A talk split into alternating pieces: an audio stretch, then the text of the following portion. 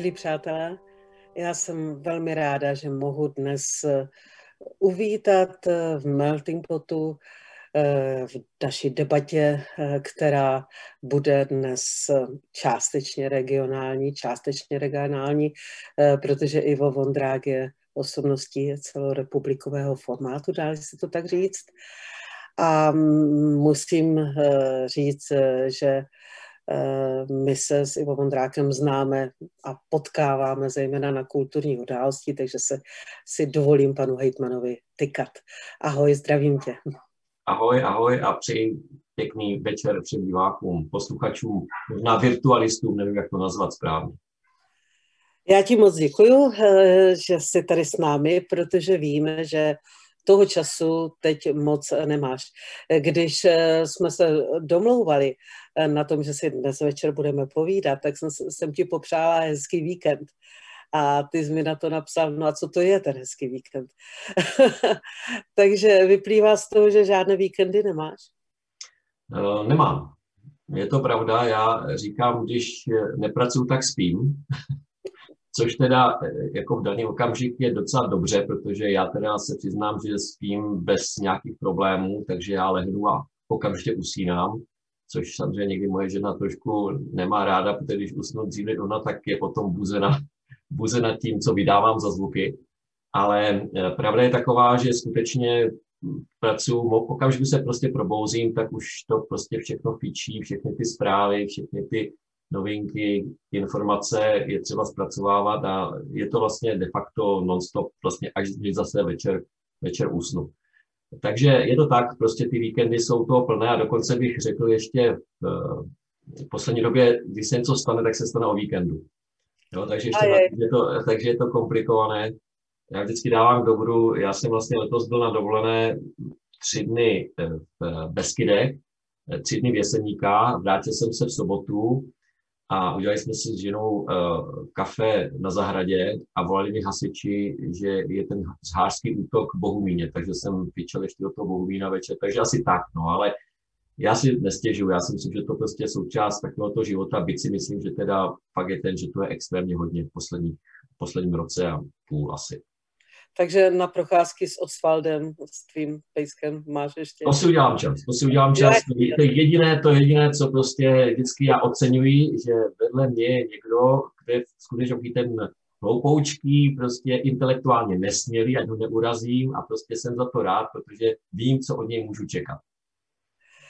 Uh, Ivo, ty jsi uh, bývalý rektor Vysoké školy Báňské, jsi také informatik. Eh, pomohla ti nějak tvoje profese eh, v řešení koronavirové krize eh, na Severní Moravě? Dálo by se říci, že, že jsi mohl také z hlediska své profese zasáhnout do kola dějin? Já myslím, že jo, teda. My jsme se snažili hned od začátku v podstatě podchytit celou tu epidemii tím, že jsme ji převedli do digitální podoby, to znamená začali jsme s objednávkovými systémy, všechno běželo v podstatě přes internet, přes webová rozhraní.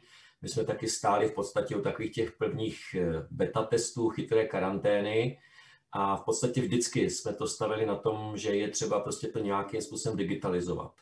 Je pravda, že ta digitalizace tohle z toho problému není vůbec jednoduchá. Eh, já teda dodnes si velmi vážím pana plukovníka Schneidárka, který prostě dal dohromady v rekordním čase tu chytrou karanténu, protože ta dneska poskytuje veškerá data, která jsou potřeba. Takže z toho pohledu Určitě, určitě jsme se vydali touhle cestou a snažili jsme se to takto řešit a myslím, že to hodně pomohlo, hodně věcí urychlilo, zefektivnilo, ale druhá věc je potom samozřejmě ten management, protože uh, on ten vývoj softwaru je trošku podobný uh, tomu vývoji té epidemie. Vždycky to má prostě takovou tu část uh, do jisté míry chaotickou, já to teďka samozřejmě zjednodušuju, a to je to, co si myslím, že je třeba využít nějakým způsobem tu zkušenost toho vývoje softwaru využít i v tom, takže my jsme si zavedli nějaké agilní metody, kdy jsme si posouvali ty lístečky z toho, co teda je naplánováno, co se řeší, co bude hotovo. A tak jsme si ty lístečky posouvali a v podstatě nakonec to skončilo tím, že prostě v té části hotovo bylo prostě tolik lístečků, že už je nebylo kam lepit. No a teďka to děláme stejně i s vakcinací, takže doufám si říct, že ano, spousty věcí se, se dala využít, použít a dle mého názoru asi to klíčové, co teda si doufám říct, že pořád na to sázíme ten zdravý rozum, který mnohdy se prostě vytrácí v dnešní společnosti. Takže to si myslím, že bylo určitě taky takové to, řekněme, to úplně na velkém pozadí, jako to myslet na to, co je rozumné a co rozumné není. Musíš hodně bojovat, aby si zařídil vakcinaci pro svůj kraj? Eh, tak ona, ta vakcinace v podstatě jde nejen mimo mě jako dodávky, ale jde i do jisté míry mimo, mimo vládu. Ono to je skutečně bylo řešeno přes Evropskou unii, ta dohoda byla taková, aby se eh, země, české země EU vyhly tomu, co se dělo na jaře loňského roku, kdy byl nedostatek eh, ochranných pomůcek. To skutečně byla džungle. To skutečně bylo tak, že se zastavovaly v Německu naše kamiony, v Maďarsku se ztratila naše zásilka eh, roušek prostě na letišti. Dokonce jsem to řešil s tehdejším naším velvyslancem, že prostě že neví, co a jak, a že, že oni se teda od toho distancují eh, maďarské autority a podobně, ale prostě byla taková doba. Takže prostě byl takový ten divoký západ, který tady fungoval kdo co urval a získal, tak v podstatě to měl. Takže já si myslím, že do jisté míry bylo rozumné udělat to, co udělala Evropská unie, že se snažila v podstatě ten trh takto uřídit. Nicméně tady to prostě musím říct, tady jsem kritický, že to vyjednávání prostě tě nezvládli. Jo. Je prostě vidět, a teďka to řeknu hloupě, že tam nesedí takový, řekněme, ten skutečný management, že to je v podstatě jenom fakt čistá politická reprezentace, protože dle mého názoru tam to selhání je zjevné. Jako jo. Tam si myslím, že tam jsme prohráli v tom světovém měřítku to, kolik těch vakcín dostaneme. Byť se to nějakým způsobem možná trošku bude teďka zlepšovat, ale fakt je ten, že prostě tady taháme za kratší konec. No fakt je, faktem je ten, že eh, my jako pořadatelé hudebních festivalů a koncertů vyhlížíme ten konec epidemie opravdu s velkou úzkostí a vlastně víme, že je to všechno závislé i na vakcinaci. Eh, v Velké Británii uh, už uh, politická reprezentace vyhlásila, že festivaly začnou po 21. červnu, že se na ně mohou těšit. Ještě tam nikdo samozřejmě neví, jaké budou podmínky, ale už se tam něco objevuje, to samé v Izraeli a podobně. Takže to je možná naše světlo na konci tunelu a věřme tomu, že, že se ho dočkáme ale kdy... Můžu, můžu to potvrdit, protože když se podíváme na počty nakažených, které máme v našich domovech seniorů, kde jsme teda očkovali všechny klienty téměř a velkou část eh, zaměstnanců a i zdravotníky v nemocnicích, tak tam ten pokles je úplně explicitní. Je to skutečně rapidní pokles nově nakažených. Objeví se samozřejmě případy, Eh, ono totiž ta vakcína eh, nezabraňuje se nakazit, ale zabraňuje tomu, aby člověk neskončil v nemocnici nebo ještě prostě horší, horší situaci. Takže z tohoto pohledu skutečně to funguje, ta vakcinace. Jenom musíme věřit, že se neobjeví prostě mutace, které nám začnou tyto, tyto vakcíny obcházet. To by byl velký průšvih. O tobě je známo, že, eh, že svým způsobem, a teď to nemyslím negativně, ale že tě celá ta koronavirová nešťastná záležitost doslova fascinuje a že to hodně studuješ. Eh, no, tak... Co, jsou, co jsou tvé hlavní zdroje, když se snažíš pro sebe udělat přehled? No, já samozřejmě se dívám, samozřejmě na internetu jsou lidé, kteří mi posílají zajímavé články. Samozřejmě ideálně číst pokud v originále, protože trošku mám někdy obavy z toho, že prostě když se to interpretuje v médiích, tak se to vždycky interpretuje z té špatné stránky. Jo? Tak jak jsem dneska slyšel v rádiu, když v podstatě natěrač nebo respektive pokrývač udělá střechu, tak jako dobrou zprávu si to nikdo nevšimne a všimne si to až teprve tehdy, když ten natěrač nebo ten pokrývač spadne z té střechy. Jo? A já mám někdy pocit, že přesně tak to byl Karel Čapek, to myslím říkal. A myslím si, že skutečně v daný okamžik eh, to je nejlepší zdroj. Takže já se dívám na stránky CDC, jo, čili v podstatě americké Eh, Center for Disease Control a v podstatě snažím se k těm článkům dostat. Jsou tam zajímavé věci, ale budu přímý. Eh, nikdo pořádně o tom nic neví. Jo, ty názory jsou hodně odlišné a mně se strašně líbil Honza Konvalinka, eh, když říkal v podstatě je třeba si přiznat, že o tom moc nevíme. Jo. Z tohoto, v tomto kontextu musím říct, že mě eh, připadá úplně úžasný ten výkon těch farmaceutických společností, které byly schopny v podstatě v tak krátké době vytvořit eh, a v případě Pfizeru a Moderny skutečně revoluční vakcíny.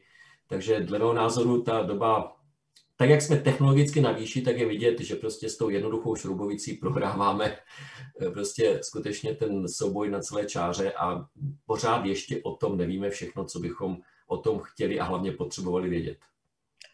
Je pravda, že celý svět jenom spekuluje v současné době a najednou jsme dostali eh, v tom našem globálním pojetí doslova ránu.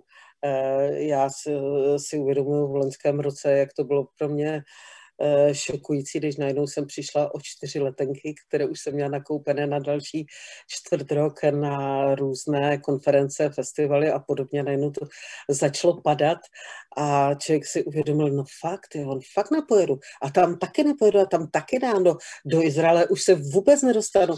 A bylo to opravdu šok. Najednou to zabrždění, zastavení, eh, dostali jsme velkou ránu a lidé se opravdu báli. Ale já mám pocit přesto, že jsme na tom teď tak špatně, jak jsme, že se lidi bát přestali, že jsme si zvykli žít s tím nebezpečím. Ono je to, oni tomu říkají pandemic fatigue, jo, to znamená prostě únava z pandemie, jo, že prostě najednou lidé prostě na to rezignují a v podstatě eh, to přestají, přestanou vnímat jako reálné nebezpečí. A to si myslím, že i ten důsledek těch posledních, řekněme, měsíců bych řekl, kdy skutečně jsme to eh, dost podcenili a dle mého názoru teď jsme za to trestáni, protože samozřejmě on ten virus je skutečně vynalézavý v tom, jak se dokáže rychle měnit a čím více ho je, tím prostě je větší pravděpodobnost na tu mutaci a samozřejmě eh, to potom je to, co nás teďka trápí. Problém Česka je skutečně v tom, já bych teďka tady citoval docenta Hajducha, že jsme semeništěm mutací. Jo. A to je to, co prostě s čím si teďka pořádně nevíme rady. No. Takže to je věc, která samozřejmě je taková, jak říkáš, že prostě jsme si e, zvykli, že s tím žijeme a pak si řekne, no co, no tak jako týká se to jenom starších lidí, že jo, já to takhle zjednodušu teďka, bohužel teďka se to netýká starších lidí, teď se to týká mladších lidí a ukazuje se, že prostě ta agresivita toho viru je ještě větší, než jsme si mysleli. No. Je to prostě daný asi tou mutací, ale to je spíš otázka pro ty, kteří tím, se tím zabývají. Prošel jsi covidem? Ne, ne, ne, neprošel, neprošel, zatím vždycky jsem negativní. Já teda jsem přiznám, naštěstí jsem byla ta šťastná, že to nebylo nějak fatální. No, nicméně, tedy neprošel, to znamená, že pořád vlastně se musíš držet ve střehu, aby to nepřišlo, aby si s tím nepřišel do styku. Co ti v tom zavřeném světě, který musíš cítit i ty, teď nejvíc chybí? No, ono, já, já to řeknu na rovinu, já jsem, já jsem byl očkovaný hned ten první týden, protože v podstatě, jak to šly tady ty, otevře, ty vzorky, tak tehdy ještě jsme měli v podstatě jako krizový štáb se mohl nechat očkovat. E, nicméně stejně, e, prostě se e, prostě řídím tím, tím, jako bych nebyl očkovaný.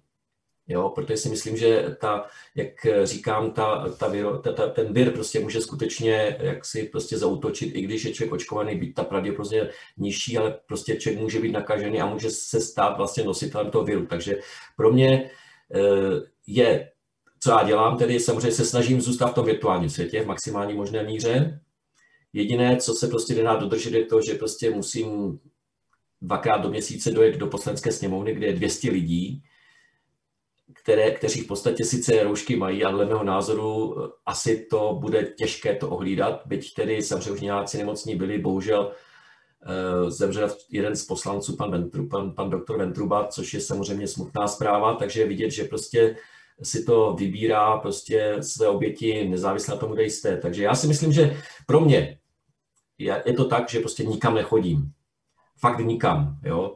Vidíte to, vidíte to na mé hlavě, že v podstatě stejně, jak říkám, s Osvaldem potřebuji otrimovat, ale prostě dokud to nebude možné, tak prostě nejdu a nikam nechodím, eh, protože to samozřejmě chci po všech a říkám to pořád, protože prostě jediná cesta, jak se člověk může nakazit, je ten sociální kontakt. Jo. To znamená, snažíme se to vyřešit tak, že prostě minimalizují kontakty sociální. Ale to je samozřejmě, to je prostě ten, to nebezpečí toho covidu, že to samozřejmě má dopad na tu psychiku. Je to do jisté míry frustrující, že být takto izolovaný od okolí. To určitě.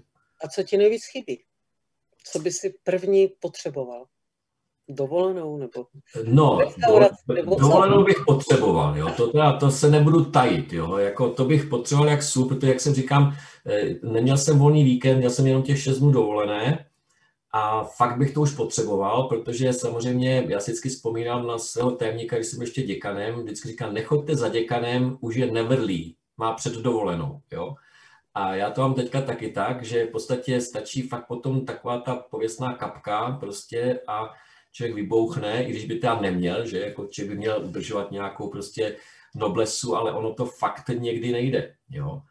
Takže určitě bych, určitě bych potřeboval tu dovolenou jak a já tady mám rád takovou tu dovolenou, to řeknu po ostravsku, takovou tu hnípací, jo? kdy vlastně si lehnu, to otevřu si čtečku s knížkou, jo?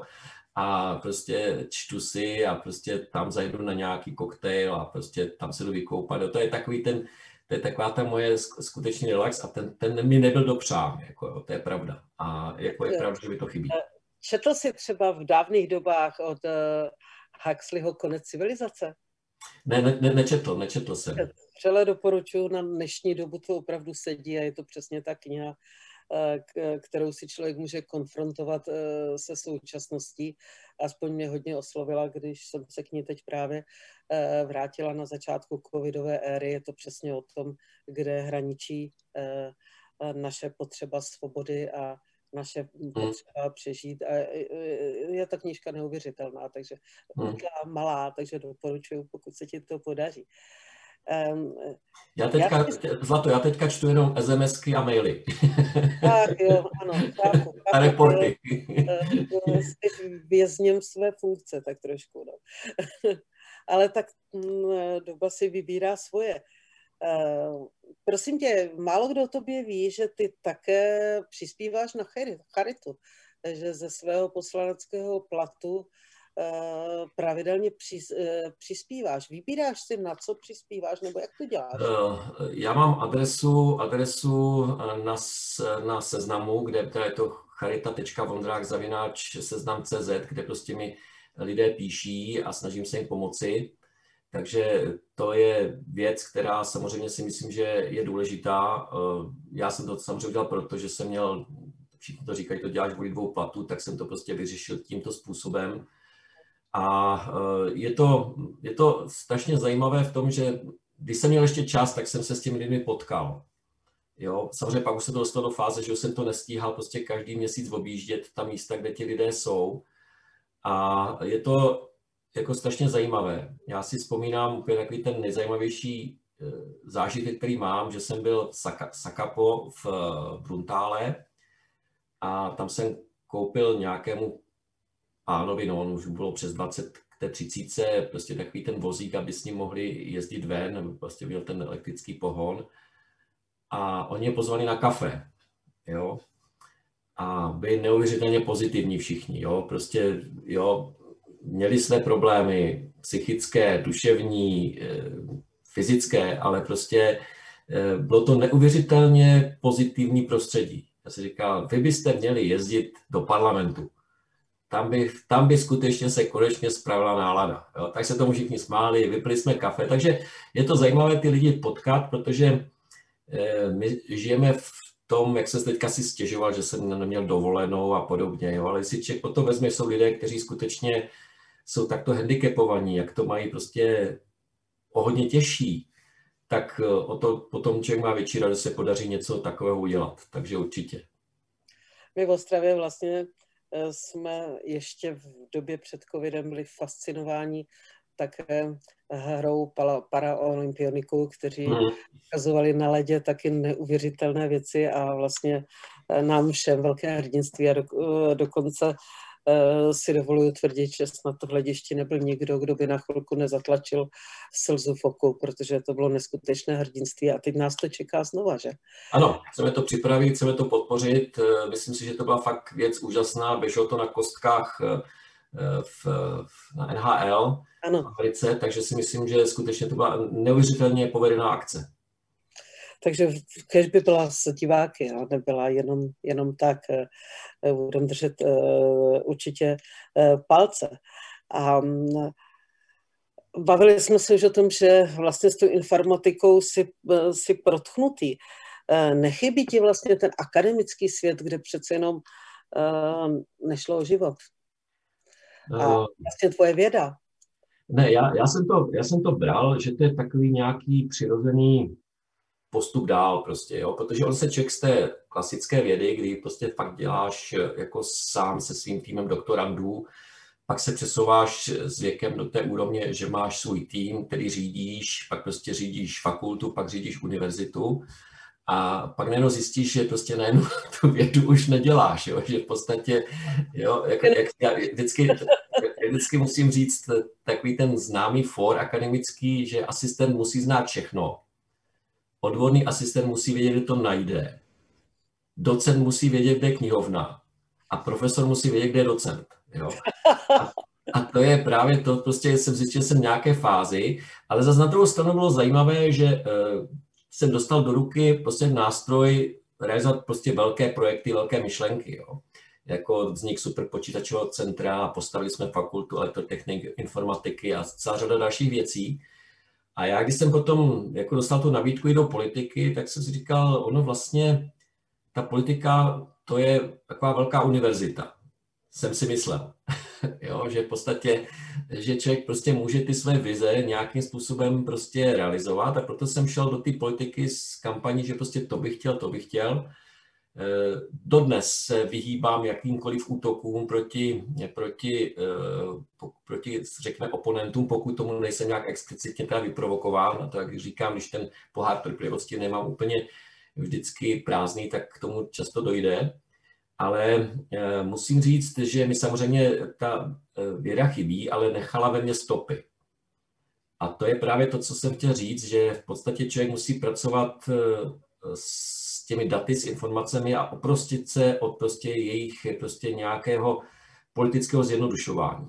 Já si myslím, že největší chybu, které jsme se dopustili v rámci epidemie, je, že se to spolitizovalo ale to skutečně zásadním způsobem. Jo? A už je všechno spolitizované. My se, se, když jsme řešili jako hejtmani, že potřebujeme prodloužit ten nouzový stav, tak to prostě najednou všichni jsme se sešli a řekli jsme, jo, to chceme, no skoro všichni to tam takhle řekli. A za dva dny na to bylo vidět prostě ty vlivy těch různých stanických sekretariátů, které prostě začaly říkat, ale to, bys, to asi ne tak se začalo licitovat a já jsem říkal, ale to přece je o nás, je to prostě o tom, co tady děláme. E, to je jedno, jestli jsem ten či onen, protože tady ten problém a já prostě tvrdím, že COVID nemá stranickou knížku, prostě ten je nadstranický a je třeba se na to takhle podívat. Takže šel jsem do toho s tímto, že prostě to bude o takových těch vizích, ale ona bohužel ta politika je taková, že v určitý okamžik tě vcucne e, do, toho, do, toho, do té mašinérie je to něco takového, jako když sedneš do auta, chceš dodržovat předpisy a po půl hodině zjistíš, že jdeš jako všichni ostatní. Takže ono to možná taky tak je. I když teda se snažím pořád si jako říkat, kam až prostě si to dovolím a prostě jsou věci, které prostě mě nepřinutí nikdo udělat, pokud teda se s tím aspoň nějak minimálně nestotožním. No je důležité znát ty hranice, kam člověk už eh, dál jít nechce. Eh, myslím si, že máme jednu věc společnou, že já jsem se snažila odstranit z Ostravy ten přídomek černá a vytvořila jsem barvy Ostravy. Lec, kdo se pokoušel filmy nebo hudbou nebo písněmi změnit také imič Ostravy. Ty se o to vlastně taky snažíš, ne? Dokázat, že Ostrava není ten kraj těch Eh, černých, hloupých a eh, nalezenců z celé republiky. Eh, jak se ti to daří? Co myslíš? No, já, já si troufám říct, že se hodně změnilo, ale to je, teďka to budu říkat jako subjektivně. Jo? Samozřejmě je docela zajímavé, že spousta lidí nám říká, jak se prostě tento kraj změnil. Ale nikdo to není z toho, z toho kraje jsou to všechno lidé, kteří prostě jsou mimo náš kraj, kteří možná nás vnímají trošku jinak. Já teďka dám příklad, když se hovoří třeba o, teďka o tom Fondu spravedlivé transformace, tak prostě všichni říkají, no a vlastně vy už to nepotřebujete. Jo? Vy už teďka jdete tou cestou, prostě jdete od toho průmyslu k těm, těm novým inovacím, prostě novým myšlenkám, k té vyšší přidané hodnotě, na rozdíl od toho Karlovarského kraje nebo toho Ústeckého kraje. Já si troufám říct, že my máme v naší strategii napsáno, že změna image je v podstatě ten vrchol té pyramidy.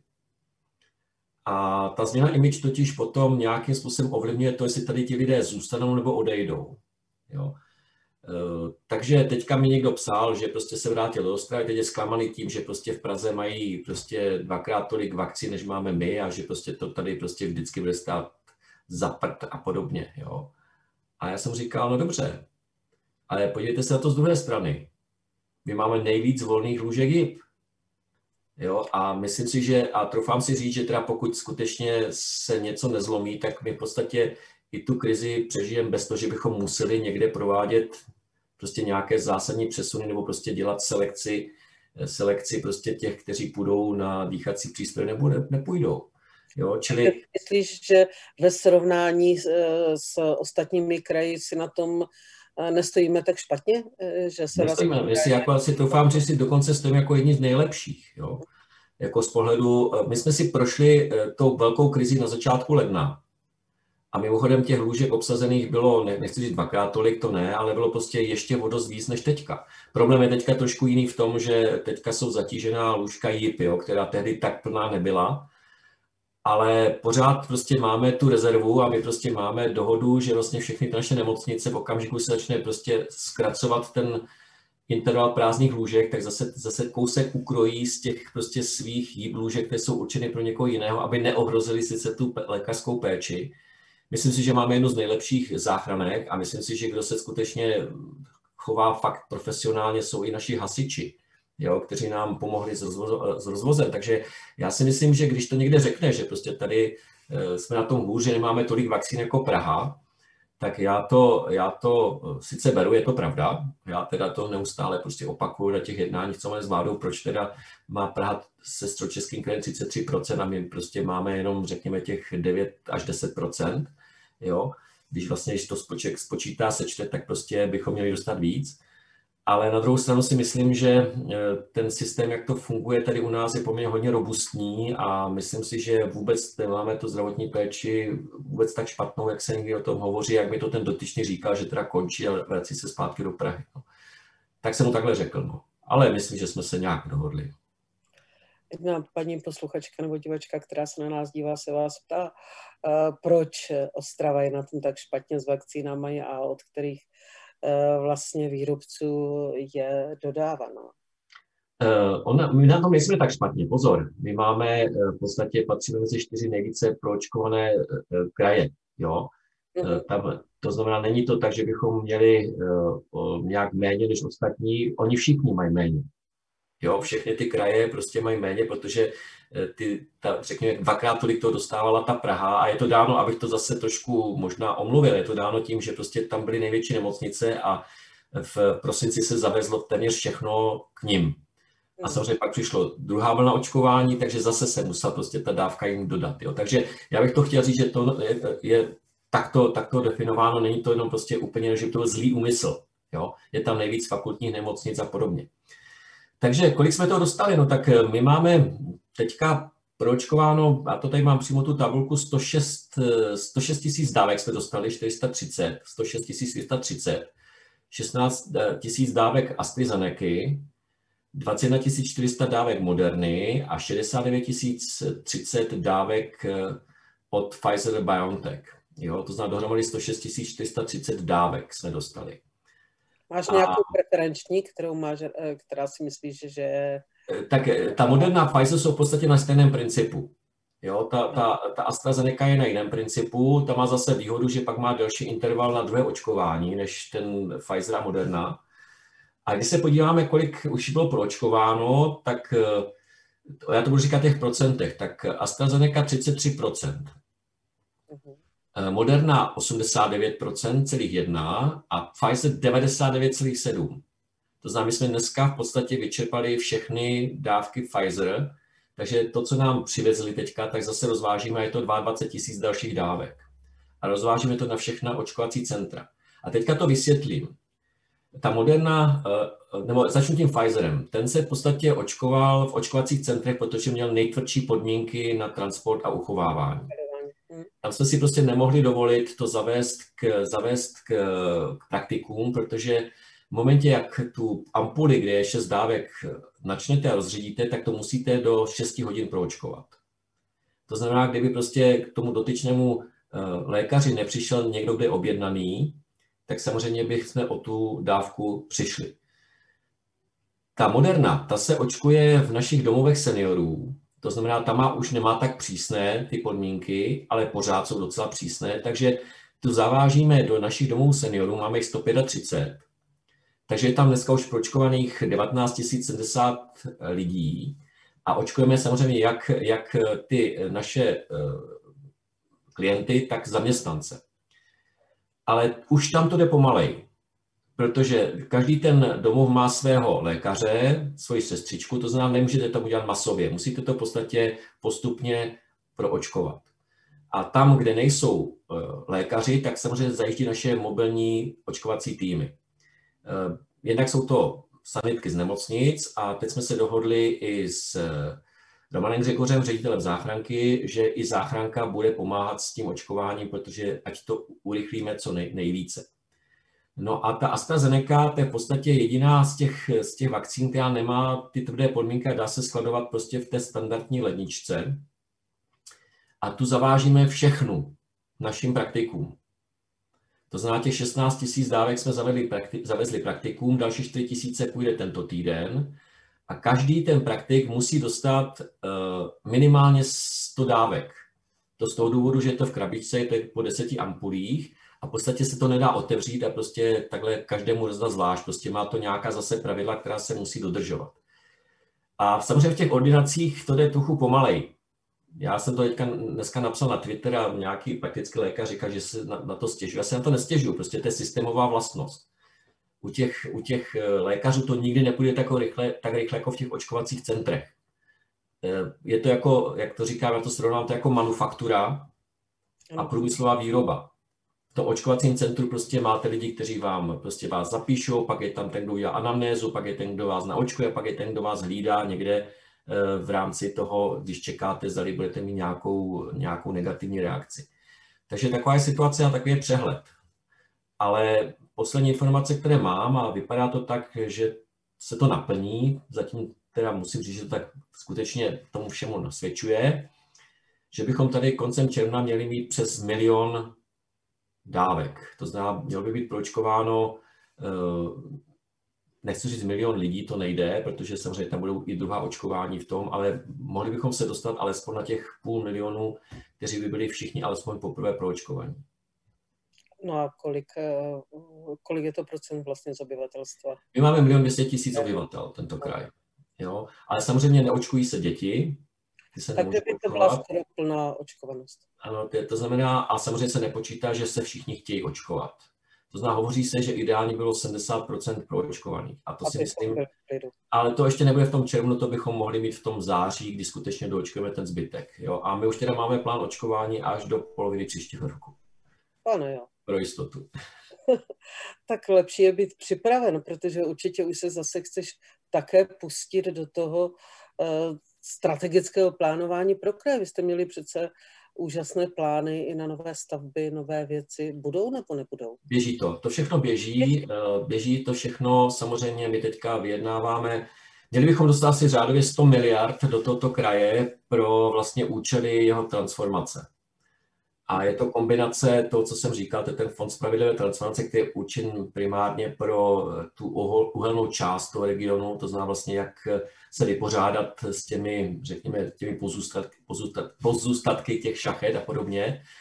A samozřejmě jsou tam i takzvaný fond obnovy, eh, máme tam React EU, který samozřejmě bude sloužit se zdravotnictví, to znamená je to 100 miliard, takže tady bych řekl, že nic eh, se nezastavilo, všechno běží, takže kromě teda toho, co musíme řešit s covidem, prostě probíhají virtuálně celá řada schůzek na téma právě této transformace, kde se vlastně definuje, jak se bude postupovat dál a ty projekty, které jsme si naplánovali, od těch fakt nechceme ustupovat. My máme tu výhodu, že jsme měli docela dobrý rating eh, jakoby hospodaření, jeden z nejlepších v České republice, takže jsme získali docela dobrý úvěr, který právě chceme eh, použít na kofinancování z těch projektů a na financování těch investic. Takže tohle běží pořád dál. Takže žádný z těch plánů nebyl odložen, eh, žádný z těch plánů není na tom, že bychom ho chtěli založit někam eh, do šuplíku, nechat ho do budoucna, pořád se na něm pracuje.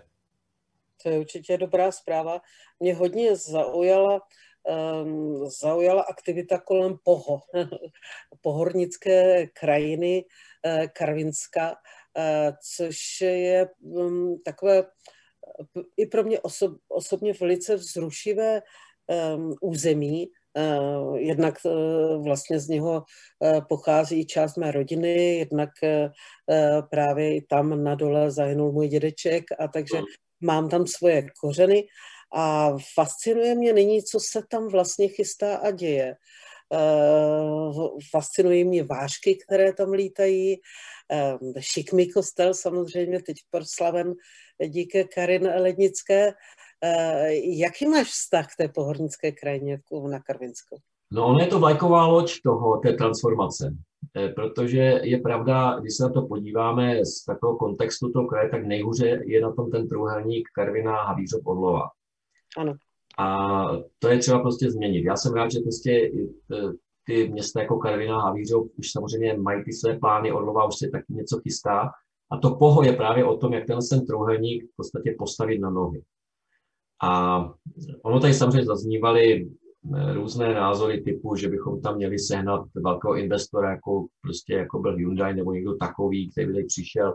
Hovořilo se, že by tady přišla nějaká čínská firma vyrábět pneumatiky, ale já si myslím, že to ne. Jako, fakt si myslím, že to už prostě ta doba je pryč prostě takovýchto nějakých velkých firm, kde chceme zaměstnat skutečně prostě pár lidí, kteří potom budou někde prostě přetáčet nebo odkáčet pneumatiky, to si fakt nemyslím, že je úplně ideální.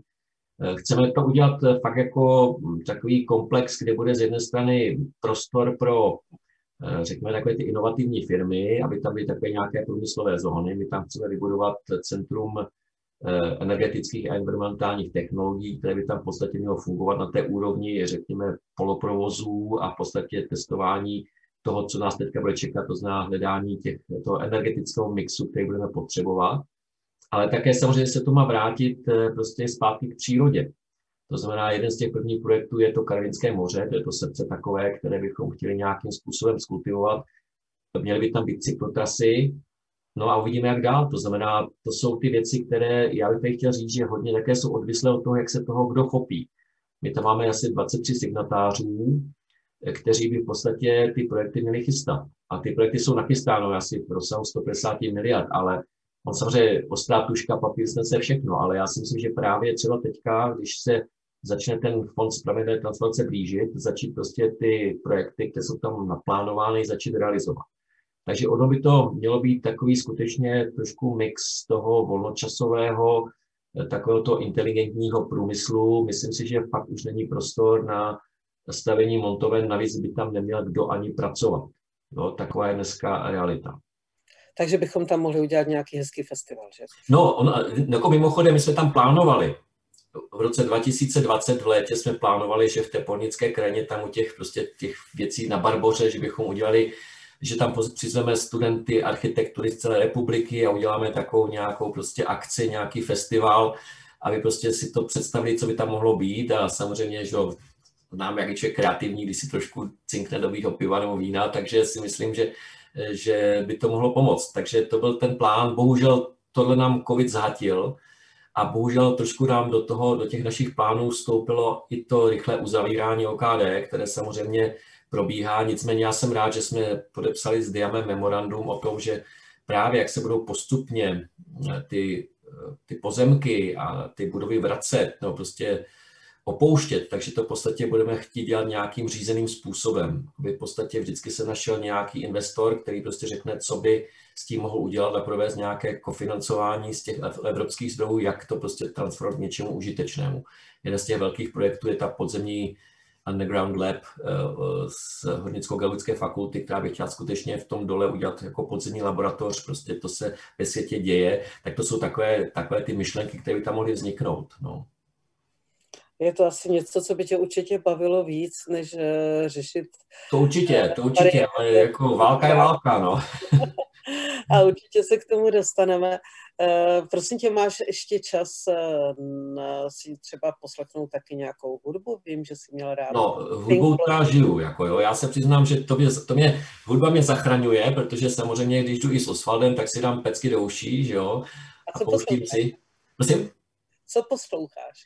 No tak já samozřejmě, já si poslouchám jako, jak říkám, starý rocker, si poslouchám hodně rád ty starší písničky, ale já je mixu. Samozřejmě já, má, já jsem spíš na, na, na, na, na ty rokové písničky, jako mně se třeba, třeba teďka líbí Imagine Dragons, jako které jsou prostě fakt úžasný, co skladba, to, to je fakt povedenýho něco.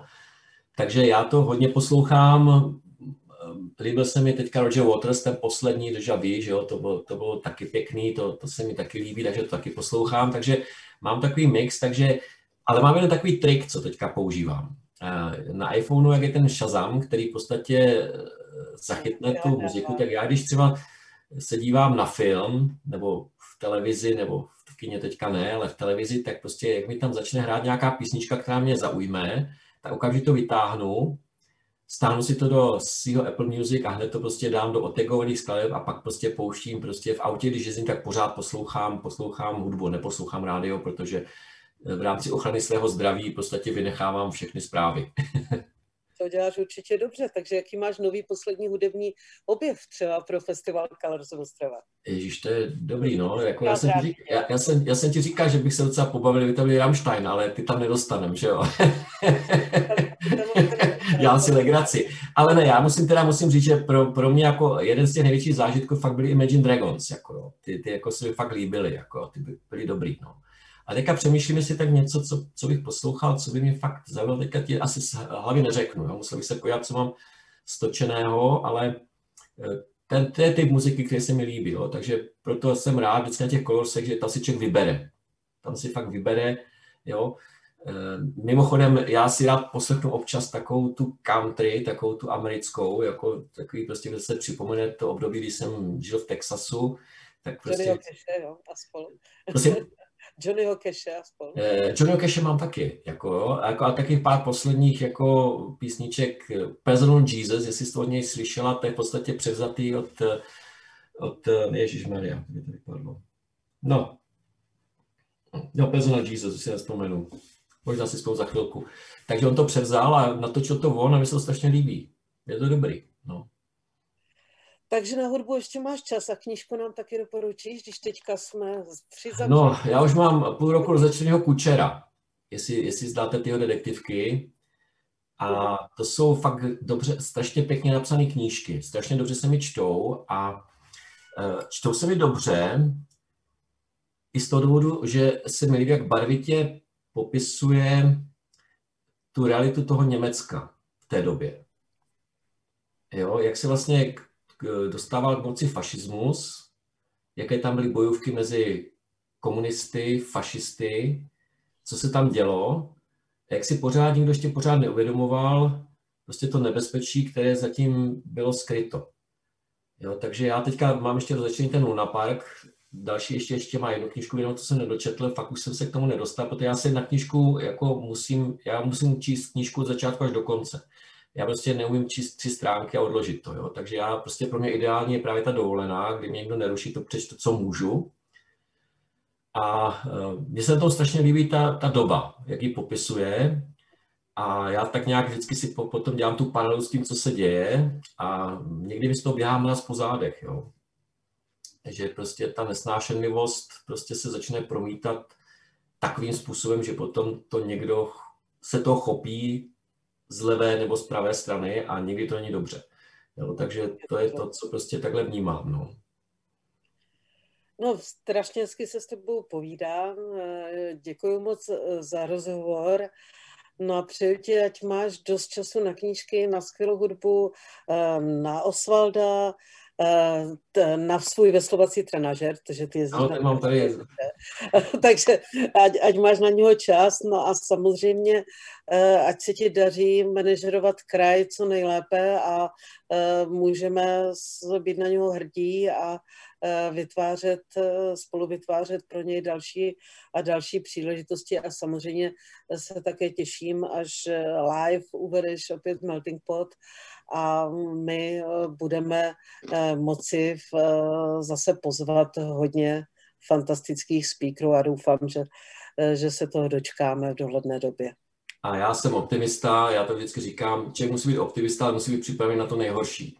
Jo, to já vždycky říkám, takže já myslím, že to klapne. Je to fakt o tom teďka možná přečkat tyhle, ty, tyhle ty vlny, které ještě prostě probíhají, ale tak jak já se dívám na ten svůj graf, tak vidím, že ta, co teďka probíhá, už je výrazně nižší než ty předchozí. Jo? I když to samozřejmě pořád ta čísla nejsou, nejsou dobrá, tak to, co jsme měli tady, už není, eh, by bývalo horší tedy. Jo? takže pevně věřím, že to dobře dopadne. A ten Kettler, to musím říct, je na závěr takový příběh, to jsem, protože já ho tady mám vždycky, když mluvím třeba i do televize, a byl jsem někdy na ČT24 večer v událostech a pak mi napsal kamarád, hele, ten Kettler, má mít dole, máš na něm veslo a na mít občaného v koutu, takže, takže asi tak. Jsi ho naposledy kdy, kdy naposledy jsi na něm byl? Člověče, no, je to měsíc už, no, měsíc. Já se přiznám, že eh, eh, já tak, když si potřebuji začít, tak musím k tomu dobrou náladu. Jo? A ono fakt je tu dobrou náladu mít, to je těžké, když ráno člověk otevře ten počítač nebo ten telefon a přečte si ty, ty vzkazy některých lidí, a že jich je teda eh, fakt hodně, tak to člověku prostě sebere chuť na cokoliv a cokoliv dělat. Jo? No tak já ti přeju, ať máš čím dál tím více příležitosti k tomu se usmívat a jezdit na tom trenažeru a samozřejmě, aby se ti práci dařila. Děkuji ti moc za rozhovor. A já moc děkuji za pozvání. Mějte se fajn všichni.